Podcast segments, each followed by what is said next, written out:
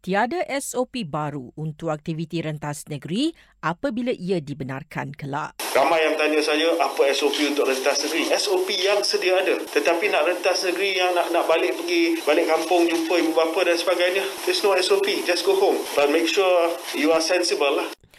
Justru Menteri Kesihatan memaklumkan penguatkuasaan terhadap SOP sedia ada diteruskan termasuk bagi menangani golongan anti-vaksin. Tetapi SOP itu tetap kekal. Ya? Jadi kalau ada larangan untuk mereka yang belum divaksin uh, atas sebab dia anti-vax, dia cuba melakukan benda yang tak diberi kebenaran ataupun kebebasan kepada mereka dan saya telah minta supaya polis terus menjalankan ops patuh untuk menguatkuasakan SOP tertentu. Dan polis akan terus pergi ke kedai-kedai makan secara rawak dan mereka akan cek sama ada pelanggan itu divaksinasi ataupun tidak. Tegas sekali Jamaluddin, semua perlu jujur dan bertanggungjawab bagi memastikan keselamatan diri dan keluarga. KJ juga memaklumkan kerajaan tidak akan mewajibkan suntikan dos penggalak vaksin COVID-19.